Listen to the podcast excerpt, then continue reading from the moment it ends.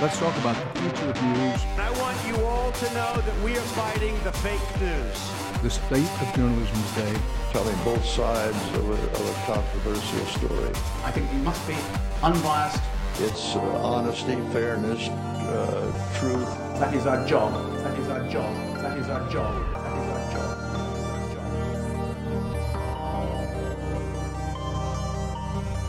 I've always loved radio, and one of the strongest memories I have as a kid is a bright sunny morning being driven to school, primary school. I probably would have been about five or six, maybe at the most, driving through Whitehall in Dublin and hearing a radio in the car for the first time and thinking, wow. Uh, the report was to do with a bomb that had exploded somewhere in Northern Ireland. I can't remember any of the details or anything else like that, but I just remember my father turning on this radio in the car. I don't even know if it was built into the car. I think it was actually just a transistor radio that he had in the car. And I heard it went, wow, you can have this stuff with you all the time. It can go wherever you go. Uh, that began a lifelong fascination with radio. And radio, if I was to choose, if somebody said to me, you can never, uh, you can only do one aspect, you can only choose one medium to work in for the future, I would probably choose radio because it's just, it's such a blank canvas. You have to think carefully about it, but it's such an immediate, visceral, um, in depth relationship that you create with a listener because you can spark off all manner of, of thoughts and paint pictures in their mind with the sounds and the subjects that you put before them. Uh, one of the most interesting people that I've ever met originally became known for television and indeed for a ponytail on a show that he's absolutely sick of being reminded about. But Pat O'Mahony is actually one of the most tremendous radio producers and one of the great thinkers in the radio game.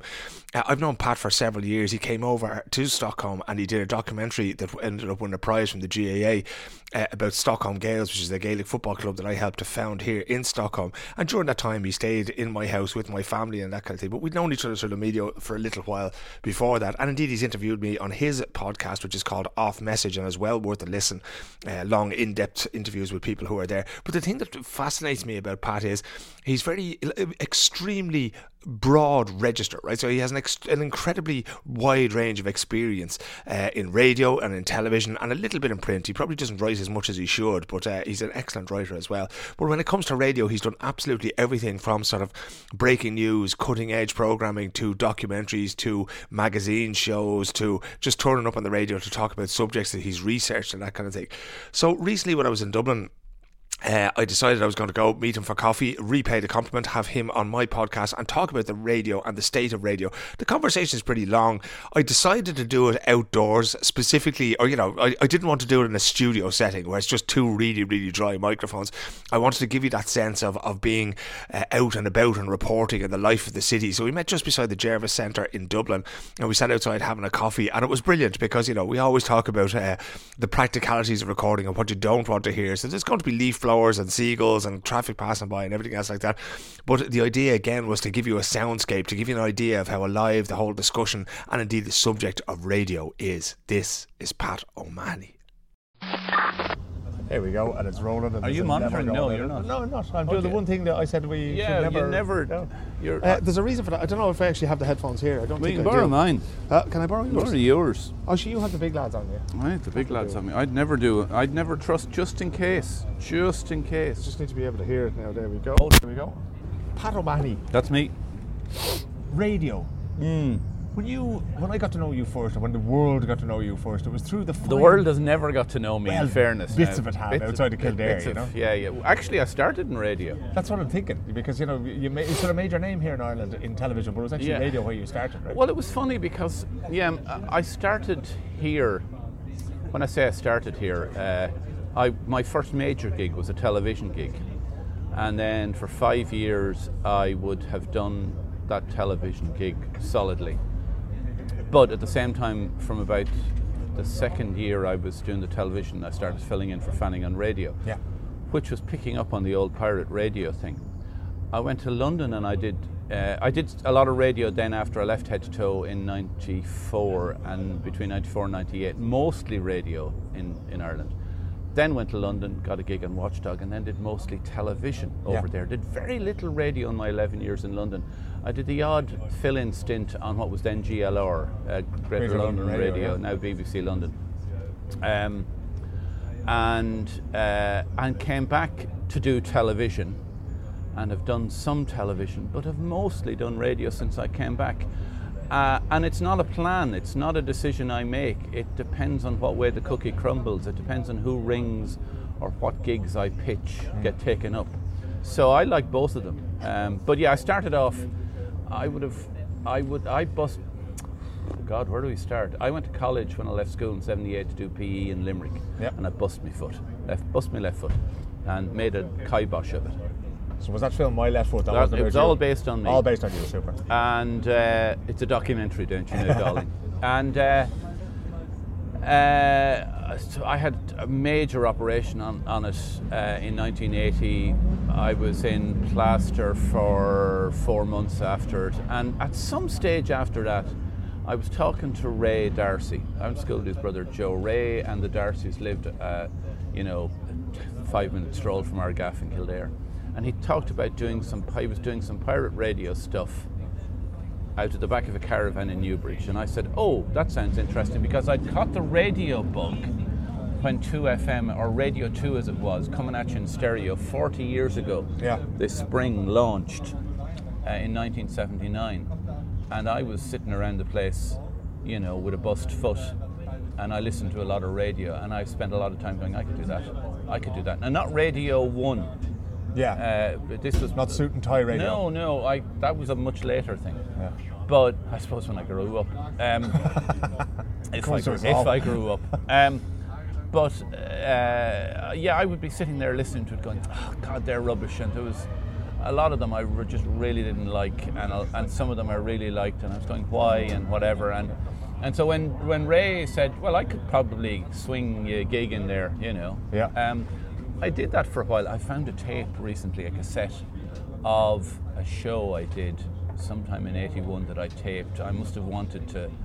I did send tapes to the Sunshines and the Novas in Dublin. Yeah, never got anywhere. Never got yeah. anywhere with them. Um, and the bang of a Kildare accent off me. I, I mean, it's funny. I mean, I've travelled a lot since, and I've you know been around the world and uh, lived away from home most mostly. Yeah. So the old Kildare flat Kildare accent has kind of gone a lot, but bang up. Oh Back man, then it was terrible. Man, ah, that was funny. It wasn't terrible. It was What was funny. it that you liked about the medium when you started creating in the medium, right? Because you do presenting and you do producing and you do researching and you make documentaries and everything within that medium. Yeah. Like, you know, what would you say the advantage of it are over television, for example? Oh, well, now that I, I make both and I duck and I dive between them, um, people do ask me all the time, which do I prefer? And I'll say, well, it depends on the gig. Yeah. Um, there's more money in television. There is. There's a hell of a lot more money because there's shag all money in radio. so, you know, there isn't a lot of money in television, but there's more than there is in radio. Yeah. Um, uh, the great thing about radio is the immediacy of it. Yeah. Uh, you know, you. I've had programs where at five to, it's all fallen apart, Yeah. and you can still do a program because you can get people, you can make radio with, you know, it, it, you can get people quickly. You can, you will have backup items, Yeah. etc., etc. You don't have to be looking, looking at something specific. You don't have to go off and on location and, and start trying to Dependent film and weather. edit and oh, you, you know. Uh, now you can do that in radio. You can go on location. You can uh, spend a lot of time working on something, and you can. Um, uh, you know, edit lovely packages and put them together with music and sound effects, uh, etc., etc. Um, but uh, radio uh, can be just very immediate and it can be of the moment. Live radio. So, uh, live television takes a lot more planning. as soon as you introduce pictures, you have to coordinate and plan and involve more people. Yeah. Um, when you only have audio, you have a freedom uh, because the pictures are in people's heads. Um, so th- there is also an intimacy in that if you're watching television, you never quite feel that that person is particularly talking to you. Yeah. You know, you know that you know that you're watching a television program. Although I do remember a story being told to me by some of the uh, crews that I worked with in RTE in the early days, and they were talking about when some of the older guys when they were going out on really early OBs, outside broadcasts in television, um, down the country when television was only starting, and um, they'd be sitting outside having a cigarette, and they'd be staying in a B and B, and the ban on tea, the woman of the house would be cleaning up. You know, five to six would be cleaning up the like uh, and wearing her best finery, and they'd be looking at her going, "What? What?" And she said, "She said the news is coming on after the Angelus." And they'd go, "Yeah." She said, "Well, I want to look well for him." In her head, if she could see him, he could, You could see her kind of thing, yeah. so uh, you know, I mean, that's quaint, but so that's gone. You know, people in television, you know, it's it's a studio. Yeah. Whereas when you're just hearing a voice, um, people. One of the things I say to people all the time, and it works for television as well, is that when you're presenting, you're not talking to 400,000 people or 3 million people or even a few hundred people. You're talking to one person. Yeah. You're talking to one person who's interested, who likes you and wants to know more. Hmm. And picture them in their kitchen, in their car, in their living room, or now on their headphones, whatever. Yeah. But it's that one person, and that's who you're talking to. You're having a conversation with them.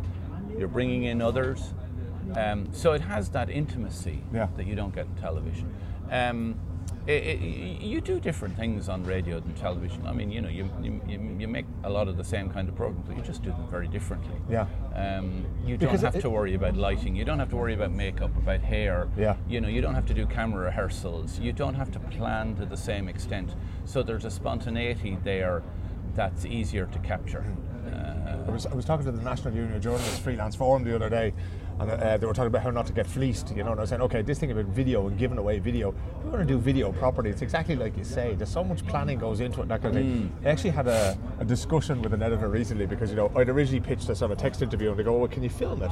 And I went, yes, but like, well, I was going to call somebody up on Skype, interview them for 10 minutes and write the story, and it would be pretty simple. They went, no, no, they're actually going to be in town when you were there, so can you go film it? I went, yeah, but that's something totally different. Yeah. And then they were complaining, go, well, you know, if we pay you, you know, 50 quid extra, no, no, no, no, no, Yeah, yeah. back up the truck Yeah, here. yeah, yeah. Because also the editing process for that, writing something for me takes, like if I do a 10 minute interview, it takes me 10 minutes to write Oh, it pretty much. Okay. Mm. Well, it goes pretty quickly, right? But if you have to sit down and choose the shots, Yeah. now radio documentary making, that's a totally different thing because you're setting a scene. But if you're doing, you've done a lot of live radio, right? Mm. Big magazine programs, news based, fast paced, this kind of thing, you know? And you can do it so much easier by just calling somebody up and, and you it's don't, done. yeah, yeah. I mean, there's different kinds of radio, and if you listen to the various stations, um, you can almost hear their budget on air. you know, there are some that get programs you're listening to, and they're out and about the country, and they've reporters around the, the you know, even internationally. Yeah. And they've, you know, they've a variety of contacts. Yeah. Uh, for different stories. Um, and they don't they don't go back to the same story every day. Yeah. Uh, others, uh, I'm not naming names here deliberately because I have to work with these shaggers. but others, um, you know, it's all in studio. It's either a guest in studio or someone on the phone. Uh, there might be a, an occasional report. Um, they'll let them breathe longer, i.e., fill more time. Yeah. Um, and they'll have the same old, same old voices on all the time. Yeah. You know, and uh, if there's a big uh, event or court case or something, they'll go back to it. They'll send if they're going to send someone to cover it, they'll get their money's worth. Yeah, you'll from have it. five slots in a Yeah, day. yeah, and I. I listen. If I was in their shoes, I'd be doing exactly the same thing. You know, you cut your cloth. But if we look under the hood of doing that, right? Mm. You've been a researcher slash producer on again. We're not going to name any programs, but say if you're on a, Funnily, I never was. I, I didn't go the traditional route of, of, you know, starting as a researcher. because you started as a presenter first. Well, yeah, I started, and, and my first television gig kind of blew up, and um, uh, you know, we'd, we'd all got huge profiles off the back of it. So I was brought in as a reporter on um, radio. I say humble reporter, but I don't know if that suits you. How do you spell it? And uh, so uh, I, I started reporting, and then, you know, uh, someone said they had an idea for a, a weekly program. Uh, and I did that, I presented that, and then I had an idea for a weekly program. This is all on RTE Radio 1 before I went to London in 98.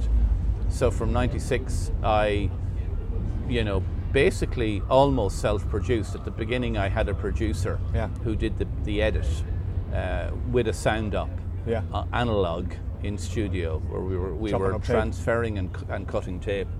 Um, and by the end of it, I didn't have a producer. I did it myself. You know, I went into them and said that'll cost you more money, obviously. Yeah. Um, and it made, but it was also a very good experience because now I was doing it from uh, beginning to end. Yeah. Um, but I was never trained. I never like there is a um, producer training course Yeah. that RTE run, which is you know renowned the world over. It's a, it's it's it's a great course. Li- lift the lid on that me. What I've- kind of I've- things do I they don't teach them? know. I've never done it. I, I never I never did a presenting course. I never did. I like when I was at college. I never ran gigs until I ran my first gig. You know, I was the entertainment officer out in what's now DCU twice. And I remember the first gig I ran. I was like, I've no idea what I'm really at here. But you know, Learn by doing. yeah, and and you know when you're a presenter on a on a show that travels around the country and is every day filming, if you've got your eyes open, you'll see what you'll see what's being shot and you'll see how it's done, Yeah. and you'll just be looking at the, what they're how it then is pieced together in the edit, and you're kind of going, oh, so that's why they used that shot, and that's why they use, you know, and I see where they're using music there and captions there and VO, voiceover there and, and whatever, and it just it it it assimil- you know, it it, it, it soaks into your Yeah, yeah. system. It's like So osmosis. the osmosis, and the first, like I remember when I directed uh, my first television documentary in 2007. I'd never directed a docu- you know, anything before, Yeah. but I kind of knew what I was doing. I still surrounded myself with good people, and I think that's always the secret to when you're doing something, even no matter how experienced you are, but Yeah. certainly when you're starting out. Just make sure you surround yourself with the best people. So listen to your exec producer who will then say to them, who is the best camera person here? Who who should we get on sound? What about what else do we need? Yeah. Who and you know they'll know that this person will will mind you. Yeah, they look you after know, they'll say, you know what you need here, you need another few shots, you Yeah. need this, you need that. Um, you don't get that in radio because radio's done a lot more on, on, on your own. Um, radio's a more solitary business when you're out on the road, when you're when you're um, making reports Yeah. or documentaries. You, like I when I we did um, when I came to Sweden to do a Silver Lining, Yeah. I came on my own. Yeah, that was a documentary about we had started the Stockholm Gaels and you and me got in touch and you Yeah, had this yeah. idea and you pitched it. Yeah. And you got money from the BAI and you came and made it. And you did, you came over on your own. on my own. And now, if I was to do that for TV, I'd have had a crew of, of, of at least two others, maybe three others Yeah. with me. And there would have been recce's done beforehand. Yeah, exactly, And there would have been time spent. And I wouldn't have done it in a week. Um, so, uh, so what does the RTE uh, training course do? It assumes you know nothing That's always a good assumption. and and goes through everything from technical, legal, editorial, um, and all different scenarios. So for you know, RTE has Radio One, Two FM, Raidió na Gaeltachta to uh, Lyric. So it will train you in the vagaries of the different programs that each of those stations do. Yeah. Uh, and I imagine they do lots of setups, artificial setups, where they say, right, this morning you're in studio and you're on air and whatever. And then, like a flight simulator, you know, they make stuff go wrong yeah. and see how you deal with it. Uh, but they would also have, you know, theoretical, um, uh, uh, theoretical um, le- classes on, on on on legal stuff. Yeah. You have to know what the, the laws of libel and slander, Defamation. and, def- uh, all that kind of thing. Um, I've never trained in those, but I know what they are. you know, um, and. Uh, um, so it, it would be that, but it would also be technical stuff. Now you're um, you're self-editing a lot more. Yeah. So you have to have the technical stuff of of how the different. So there there's you know there's there's uh, audition, Audacity, Yeah. uh, Pro Tools, Hindenburg. Yeah. Um, they're all of a one. Yeah. Uh, Radioman is the system they use in house in RTE. There's another one that someone was talking to me about the other day. I can't remember what it is. Um, but they're all different. Yeah. So you would have to be across those various systems, or at least whatever system the broadcaster that is training you uses. Yeah.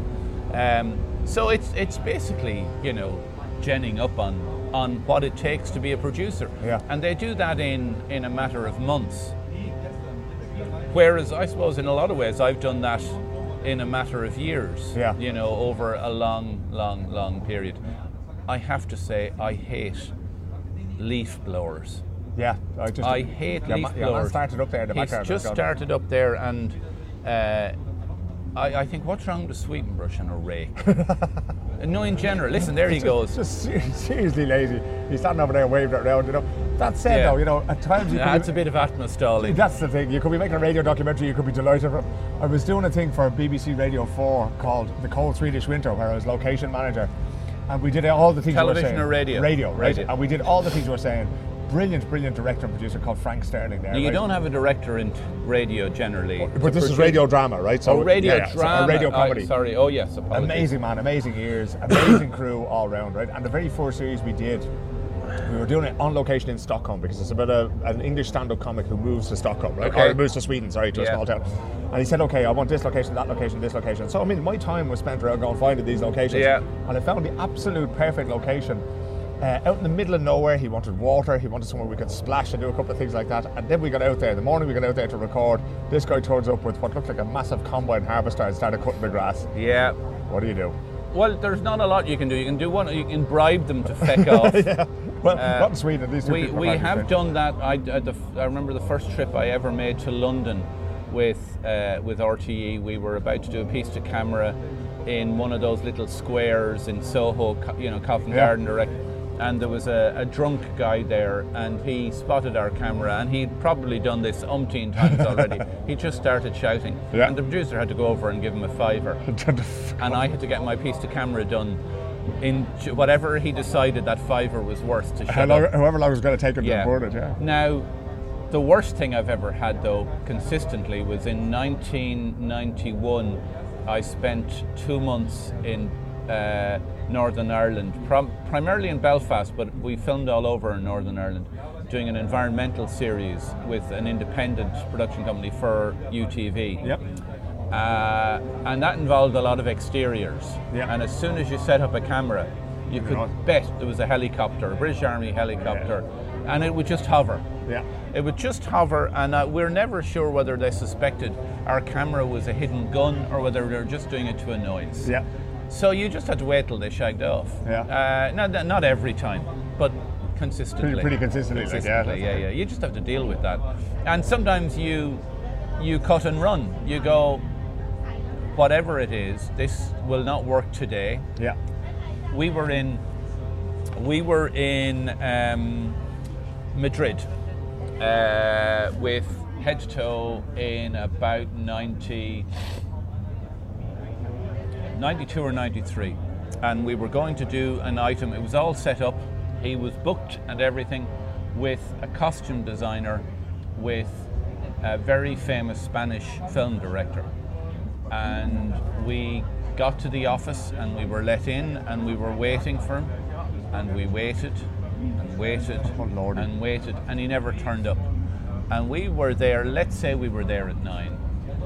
So about 10 phone calls had been made, and maybe about half 10, 11, you know, we, just, we knew this wasn't going to be a runner. We abandoned to a cafe with our local Madrid based Irish researcher Yeah. and said, We need the story we were going to do today is now not going to happen. We need another story.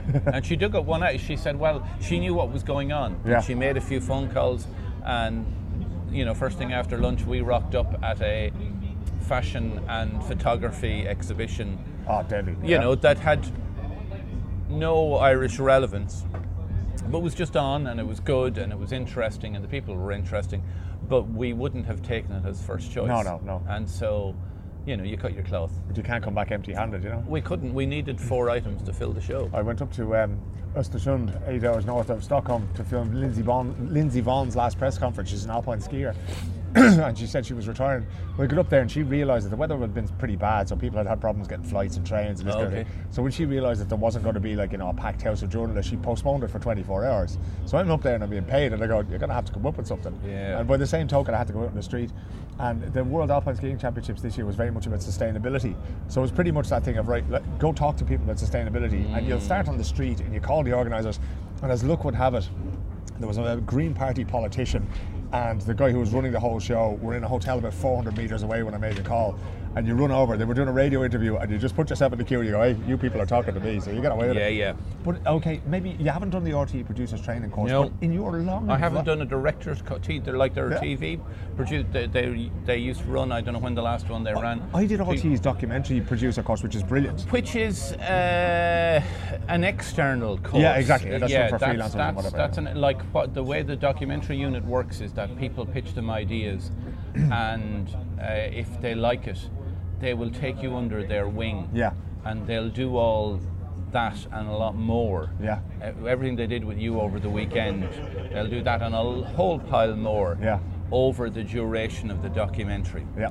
Uh, so they do train, maybe the wrong word, but they do help you. Yeah. Um, uh, they'll show you the basics and they'll they'll show you how the editing works Yeah. and then they'll put their arm around you on, and, and, and as you become more confident. The one thing they insist for a first time documentary maker is that their documentary is based entirely in Ireland. Is that right? Yeah, they Yeah. won't allow you to go nuts. Well, abroad. if I went to Sweden on my first documentary and something major had gone wrong, I wouldn't have known what to do. Yeah. By the time of documentary number five, which one your was, I would have had, you know, enough experience to remember that first day out recording. Yeah. When I couldn't find a cable, Yeah. even though it was under my nose. Yeah. No, we didn't panic. It's actually in the bag, yeah, It was in the bag, Yeah. uh, but it was in a a, a, a, a pocket you never I looked in. never used. um, and we didn't panic. We went, all right. Uh, who was anyone got a Zoom? Yeah. Know, you know, and you had I had one, yeah. yeah, And so those opening sequences were recorded on that. Perfect. And it was kind of like, yeah, that, that you know, there was no panic. Yeah. Um, whereas, you know, if that was my first one, I'd have gone, oh, where Yeah, am I? just What- gone you know, yeah, yeah. Well, I might have, you know. Yeah. So yeah, that's what they do. So that training course is is for is external. The TV producer and the uh, sorry, the TV producer director and the radio producer courses are internal. Yeah. So you have to do an interview process and, And uh, you know yeah. and and qualify to that. But it means that if you get on it and you don't make a dog's dinner of it, No, no. you should get work. It, it actually struck me as being like when I did that thing with Liam and the uh, producer or the documentary production course. Mm. It's actually like that uh, in The Empire Strikes Back when Luke Skywalker goes to visit Yoda, and that's the kind of thing you realise that this guy and the whole team has this immense amount of knowledge. Mm. And it's just learning to use the Force kind of thing, you know. And as long as you don't leave there too early, like Luke Skywalker, I go well. But what, I'm going to pretend to know what you're talking about. you, I know you're not a Star Wars fan or- at all, yeah. I feel like as soon as I mentioned that, I went, oh, he doesn't like Star Wars. I don't know why I brought that up. Anyway, I've seen some of them, but I know I know pay, roughly pay, what you're pay talking little about. attention to it. A brief reminder again that this is a listener supported podcast. Uh, I was reading a brilliant quote by Lyra McKee, rest in peace. Uh, she was talking about how her work is funded and uh, she managed to get together several thousand dollars to report on one uh, story that she did. And she said, paying for journalism is an act of love and you have to have a personal relationship with them, meaning your readers. And that's the kind of relationship that I want to have with you and the people who listen to this podcast and who read the work I do. Uh, so if you can, it goes from you know maybe two dollars a month upwards. Every little contribution helps. It helps pay some expense. It helps to pay for something along the line. It helps keep the lights on, and uh, it lets me do stories that I may not otherwise be able to do. Among them, this podcast. Go to patreon.com forward, slash Airman and Stockholm and sign up. And now let's get back to Pat O'Mahony. What would you say are the sort of key qualities? You mentioned there that sort of unflappability. You know, I put that in for the seagulls in the background. Yeah, boom boom. but uh, you know, what, what would be the key things for if you were making a sort of a current affairs program, a news program, and you're producing it, right? Yeah. Uh, like I say, fast paced kind of thing. What are the key skills that a producer really needs to have? Most of them, I think, come with flying hours by doing it. So I would have produced in radio, RTE Radio 1, for instance, studio. Let's talk about studio programs. I would have started. Um, I started with the first one I did was late debate because they were stuck. Yeah. And they needed someone, and actually everyone who was Audrey Carville was presenting at the time, and I just did three episodes, and I just sat there and kind of just made sure everything happened, but I really didn't know what I was at. Um, but everyone else did. Like I said, surround yourself, surround yourself with good people. So then they said, "Oh, so oh, you produce?" And then I started doing uh, um, uh, Derek Mooney and John Murray, uh, uh, light-hearted magazine type programs. But the first real test uh, of what you're thinking of there was Liveline. Yeah. And Liveline is a unique program because news and current affairs programs will, with some flexibility, have a plan when they go to studio. They'll have, you know, we're going to go from here, here, here. We're not sure how long this item will last. Yeah. Uh, we've got the following people already booked, but we're hoping to get more. So you will, that there'll be a fluidity about that. But there's hundred percent fluidity about Liveline. There's one you call go down. of the show. Well, you no, you go down with more than that. You have you have calls that have been made to the show over the past few previous few days, and emails that have been in, and texts that were sent uh, that never made it to air. And so when you come in in the morning, you'll kind of look at what's there in the backlog, Yeah. and some of it may be follow-up calls on stories that have been running be it the previous day or for the previous week or whatever. And some of them will be new uh, and whatever. So you you have you, you have a lot of discussions. You know, there are meetings where you go through things, and um, but you end up having previously spoken to maybe about ten people Yeah. saying, you know, and that might be three or four different stories. And you basically say to them, listen, we might get to this today. We, mi- are you around? Will you be on the phone? You verify the call. You verify what they're saying. If if they're giving out about an institution or a business, you need to contact that business. You know, all all the, the legal stuff. Yeah.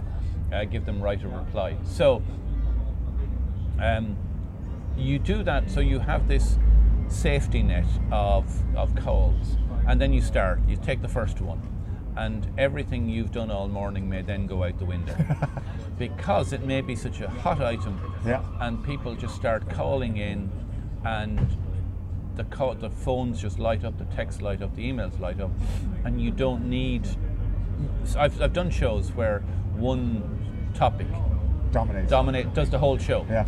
Now I, I've also uh, I remember uh, how do you train on a program like that? A lot of it is just uh, producing upstairs. Uh, upstairs, you're monitoring the calls and the texts, and there is a system where everything is logged. Yeah. Everything has to be logged on, on a program like that for legal reasons. And so you're there, you're trained in on how to use that. I got the hang of it very quickly, and um, and you're talking to people, um, and you're trying to see if they're genuine, if the story is genuine. You're you're you're you're trying to get as many witnesses as possible, other people with similar stories, and as I said, giving people the right to reply. And you're making decisions as to who goes on air. So you're doing this before, during, and after the show. Um, and then comes the day when the producer will say, right, go down and sit in on the program now in the studio Yeah. with another producer. So you're sitting there, you know, at the back, just watching what they're doing because it's the producer and Joe are making most of the calls as Yeah. to who goes up on air and the order, and, and they're talking to each other off air, either uh, on messages that are typed in and come up on his screen or via talkback in his headphones. And um, he's a great man. He's in control in there, like he's been doing that for so long. Um, and he knows what's working and what isn't. So you're pushing against an open door. If you say something's not working and it isn't, he'll go, yeah, okay. Or he'll, he, it may be his item. He may have suggested an item. I had one early doors. He suggested this item, and he very quickly realised it's not getting cold. It's not. It's not going anywhere. it, yeah. Let's kill it. Uh, you know. Um, And that's unusual with other presenters. Oh, absolutely. No, he, he, he, he does what's best for the show. So, um, so you uh, uh, you're there watching all this, the juggling that's going on, Yeah. and then with about 20 minutes left, I can remember Angus McAnally was producing the first. He said, "Come on, sit in," and you sit in in his seat, Yeah. and he hovers over you. Yeah. And it's like that first time you sat into a car going, how can I, I've only, I can't steer and drive and look out the rear and, and brake and ha- hand ran, turn off that radio, I can't listen, you know. Ah, lads. There's too much going on here. But you do it and he's, he's guiding you. And then you do the same again. And then, I don't know, I presume maybe on the, the, the, the, the program or two later, they said, right, you'll produce this one. So you have to spin all the plates. Then you, and that's when you're you're going. I'm going to be the only one down in the studio. You've got your your BCO who's brilliant. Yeah. Uh, sh- That's a broadcast coordinator, right? She will. The Laura Lee has worked on that show for a million years, and she knows what works well. She's got your back. Your sound up will have your back. Joe will have your back because he knows you're just starting. yeah. Ian Paisley did me a great favour on my first programme. He died. so at about half twelve, we had a whole load of stuff lined up, and we just threw it in the bin. When you never throw it in the bin completely, you'll come back to it the next Tuesday day. or Wednesday, whatever, yeah. Pushed it aside, said, right, we need to do a tribute to, to Ian. So we need to get his biographer, we need to get politicians he met, Yeah. you know, whatever. Get the ball rolling and we'll get other calls. Yeah. And it was a very different show from normal and it made my life easier. But the next one was, you know, the full rigor of the law. It was like people coming and going. And, and it, I reckon if you can do Liveline, you can do anything. Pretty much anything, yeah. Because you have no plan. You're going down on a wing and a prayer. You're going down with great hope Yeah. uh, and expectation. Unlike Everton fans who travel in hope more than expectation, um, uh, I should I should know I am one. Uh, you you go down with hope and expectation because you know it works. Yeah. Um, and but that one is uh, you're you're not quite flying by the seat of your pants, but you are dependent on callers. Whereas Yeah. Most programs, be it Sean O'Rourke, be it Pat Kenny, um, be it um, Matt Cooper, uh, whoever, you know, be it Drive Time, uh, even the weekend programs, Marion, you know, Yeah. they will have a plan. And they will have, right, the first half hour is this, we'll do the papers, then we'll have this guest live in the studio, then we'll have a phone call, and then we'll have a panel and whatever, and we'll have music, whatever. So it's there. And some things will stretch and some, some things will shorten. Yeah. And there'll be times when some people don't turn up or the phone line goes down. Yeah. uh, what- Whatever. Taxi and, gets stuck in and yeah, thing, and you, you, you know, you go to an ad break, Yeah. and that gives you three minutes to try and sort something out. Yeah. Um, but uh, on Liveline, you don't have that. No. You you really don't have that safety net. You, if people don't call in, you're sh- like I was upstairs um, a few years back. Oh, maybe it must be five years ago now, and the phone system went down Oh, during Liveline. The phone system went down, and Joe was left floundering. He he he had no callers. Yeah. That's the whole So- concept of the show is dead. So, people from upstairs, Philip Boucher Hayes, Yeah. John Murray, uh, Des Cahill, whoever, went down to and they had ch- they chatted about stuff yeah. Just to fill the airways. just to fill the airways, and they talked about relevant stuff. Yeah. But it wasn't, you know, it was it was it was filling air. By the next day, it was sorted. Yeah. Um, but that's how dependent you are on the On phone system for, for, for Liveline.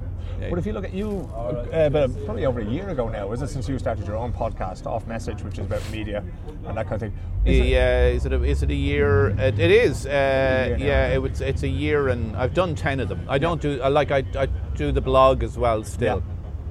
So I used to do a blog post about once a month. Yeah. Well, now I, I alternate a blog or a podcast. And, um, the last one I did was with some shagger from Stockholm. I don't know. You shouldn't be talking to Irish people in Stockholm at all. You've done enough with them now, I'd say.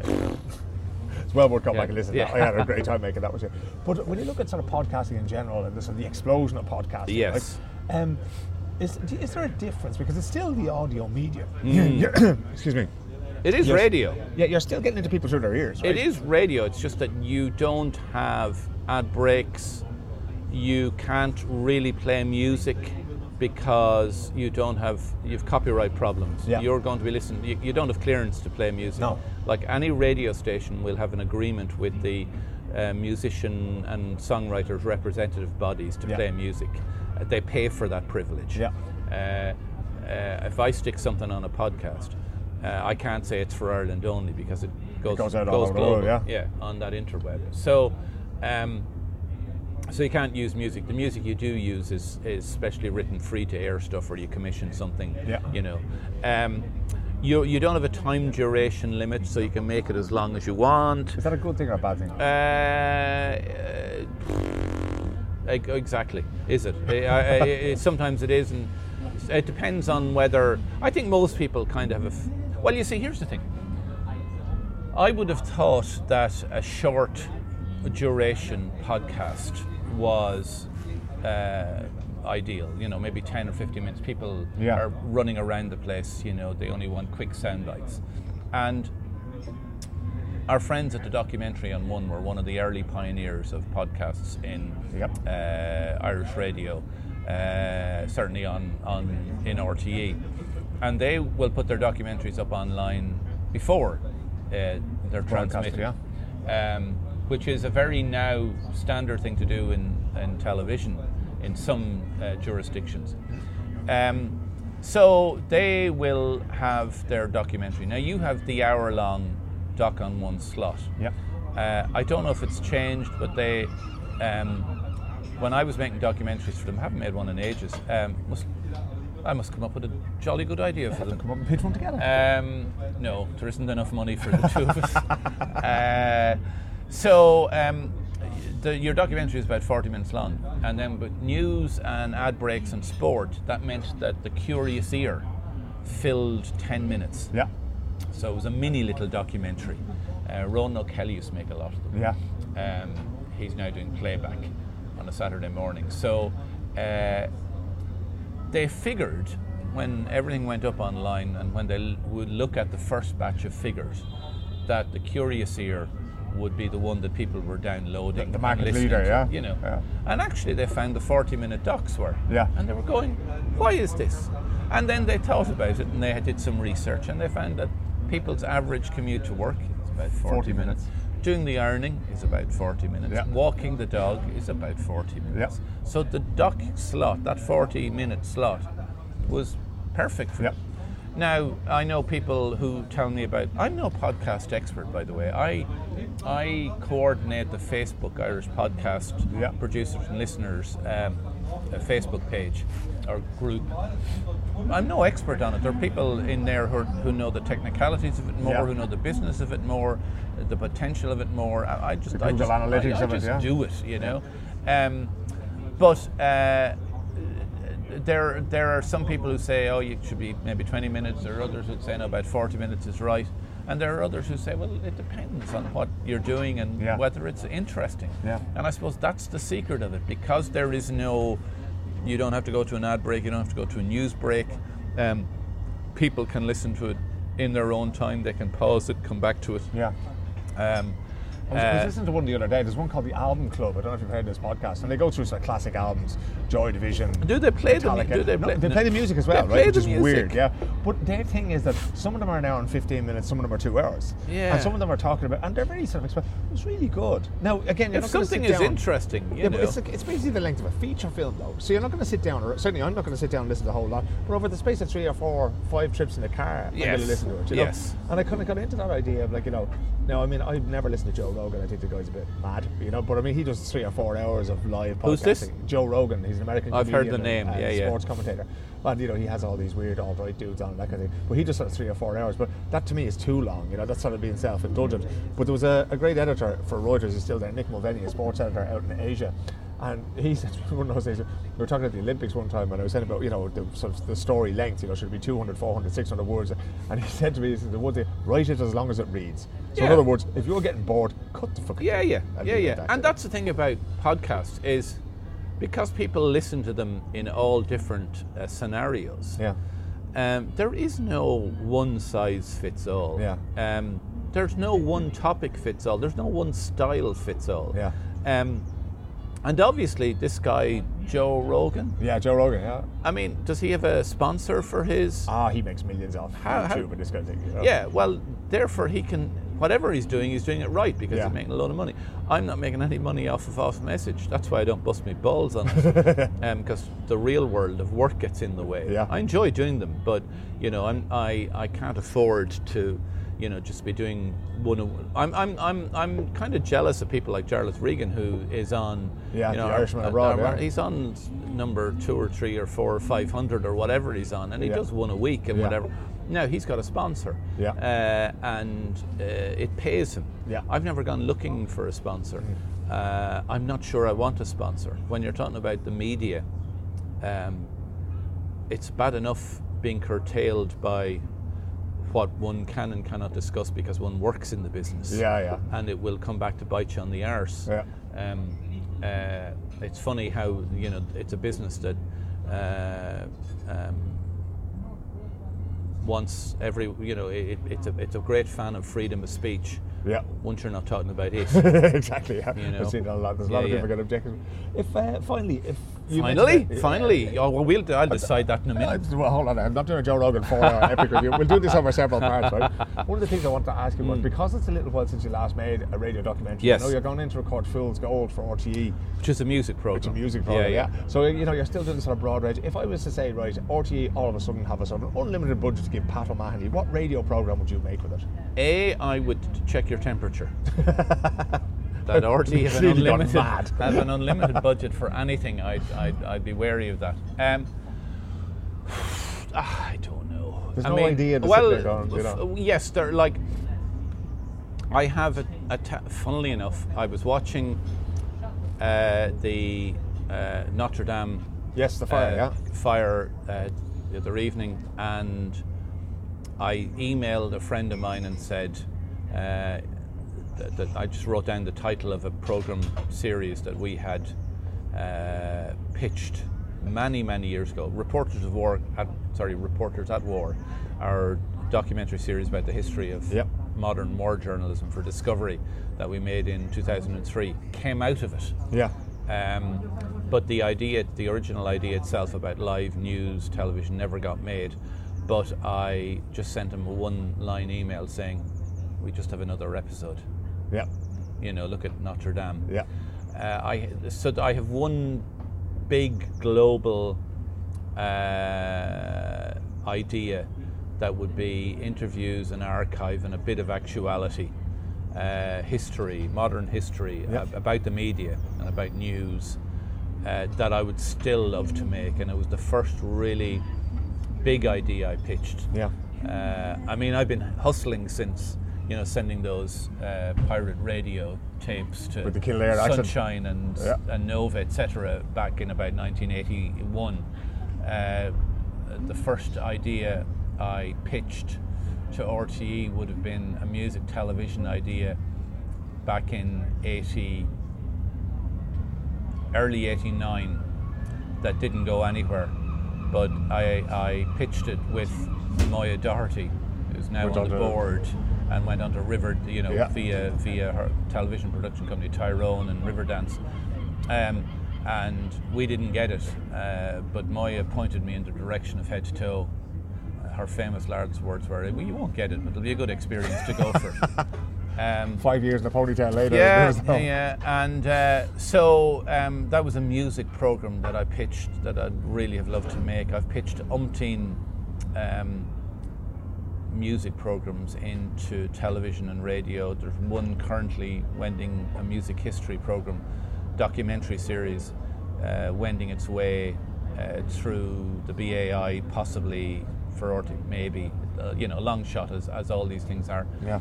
Um, uh, when I started out, I just wanted to make music programs. I Yeah. mean, I, as I said, I was listening to 2FM and was going, I could do that, and I just wanted to play records. Yeah. And I still, I mean, I love that. I, I like doing Fool's, Fool's Gold for Bank Holiday Mondays on RTE Gold. I used to love filling in for Fanning Yeah. during the 90s on 2FM. I would look back and I'm raging they never actually offered me a, my own gig. I was surprised Yeah, when you first took it. known I and was shite. No, no, but yeah, I was actually surprised because Fanning's boots at that stage were, were big ones to fill because he was seen as like the cool person with his finger on the pulse Yeah. of new music and that kind Yeah, of thing. And then you came in, and I think everybody was sort of go, well, Jesus, you know, they were surprised at how well you Mm. were able to fill in for it because, you know, that's the one thing I think, you know, I've been to your house and it's full of CDs and records Mm. and that kind of thing. You know, so would you reckon you'll go back to making music programs or what do you think? Well, uh, you see, this is it. I, I, I, that, that's where I started, and then I suppose with the success of, like, uh, the last thing I made before I went to London '98 was a weekly radio series about the music industry, about Yeah. the music business, thing called Access All Areas, which was a mix of magazine, documentary, with Yeah. a bit of music in it, um, but the music was illustrative. Um, and then I went to London and started making eventually documentaries and was about you know had mon- the promise of huge money from Channel 5 to make two huge big series Yeah. in early 2008 that bit the bullet because of you know Financial crisis came and absolutely haunted everybody. Uh, those uh, those what kind of uh, mortgages were they prime mortgage pro, pro, Subpri- prime- subprime- subprime subprime. mortgages those were the ones um, and and and that that was the last time I worked in London um, but at the time I remember post reporters at war especially after it won the Emmy in 05 I thought man I just want to make doc- I want to keep making documentaries Yeah. and that was the plan now you know Real life gets in the you way. Make, how do you make God laugh? You tell him your plans. um, so uh, since then, and always, even before that, you, you know, you throw a lot of shit against the wall and you see what sticks. Yeah. I mean, we just finished a a, a ten week comedy news panel show for uh, Newstalk. Another extraordinary production. Uh, which I co-produced with Mark Warren at Firebrand. It was his idea. He brought it to me, and we tweaked the fuck out of it for radio. And then I co-produced it with him. I hosted it, and I phys- I edited it Yep. um, each week for ten weeks, and that was our second run of it. I never thought I'd be working in comedy. I mean, you know, that Yeah. was not part. But having said that, have I got news for you? Has always been one of my favorite big fan of TV yeah, programs. Yeah. So, uh, in a lot of ways, I suppose uh, I'm a jack of all trades because I've a really wide taste. That means, I, to some people, I'm be a master of none, and that's fine. Once I don't go insane in the business, kind of that's half the battle. You know, Yeah. so variety to me has always been important. Um, I, remember when I was in RTE and you know Gaybo was coming to the end of whatever his long Yeah. tenure, the late late. I went, I couldn't do twenty. I couldn't do twenty five weeks of it. Never Yeah. mind. No, you know, I, I could, years. but but but twenty five years of the same program. Every Friday night, yeah. You know, But that would be you. that would drive me scatty. You know, I, I do like, I, I like stuff that works and that you know you go back to it and you have a reason to do it. Yeah. But you know, eventually, like Access All Areas, that music biz program I did uh, for Irish Radio, like it ran for a year and a half. At which point I said, "And guys, this is getting stale. At least take it off the air and give it a break, Yeah. and we may come back to it. But it needs." I'm doing it by rote. I'm just doing I've it's formula. never heard anybody in this business take their own program off the yeah, air. You know. And I kind of went, you know, we'll, co- there's other things, and of course I then fecked off to London, so I've never, I didn't do Access All Areas Part Two, but, um, uh, yeah, I like, do you remember when uh, home video cameras became Yes. a thing and people were taking them on holidays, and suddenly video diaries became a thing Yeah. in RT? Um, John Masterson was going to do these a whole load of documentaries with people as video diaries. So he'd set up a it wasn't a unit, but you Yeah. know, it was basically a desk and a phone. And he was looking for ideas, and I rang him one day, going, "John, I have this idea for blah blah blah." And by the end of the call, I had talked him out of giving me any money to do it because I said I was the wrong person to do it. That I I knew what he needed, and uh, the producer in me was going, "I'm not what he needs." That's not me, yeah. Yeah, yeah, yeah. Do you know what I mean? Just Fairness, that might left the door open to you for other things, you know. but who knows? Who knows? So yeah, so you know what's around the corner. Where will I? It's it's not in my hands. It never has been. I'm. People who think they're in control of their own destiny are t- deluded gobshites. Um, there's so many other. There's so many factors. You know. That you, as I say, you you you you you throw a lot of stuff out there, and you. What's the phrase? You run a lot of stuff up various flagpoles, and you see who, Who salutes. salutes, You know. Uh, and if no one salutes, you're you're in trouble then because you're broke. Well, I reckon if nobody salutes, they probably need better headphones because I've been listening to you for years and you're doing pretty good at it. Well, uh, no, the stuff I've done is okay. I mean, um, but it's very little of it. Funnily enough, very little of it is stuff I've really, really, really wanted to do. Yeah. I remember in early days, uh, someone in a newspaper review referred to me as a journeyman broadcaster. Now, in fact, I thought that was interesting because I'd only been in the business about five years at the time. and now that I'm in it nearly 30 years, it's 30 years this autumn Yeah. uh, since I got the head to toe break. Um, in a lot of ways, now it's more accurate Yeah. because, uh, I, I, you know, journeyman means that you kind of you, you duck and you dive, you Yeah. do a bit of this, you do a bit of that, you know, you try your hand at lots of things, uh, uh, and very little of it is spectacularly brilliant.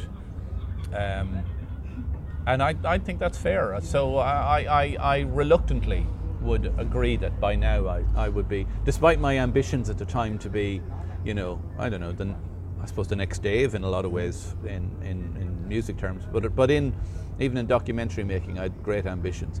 But I think the fact that you've won awards for stuff that you made and that kind of thing, I think you know.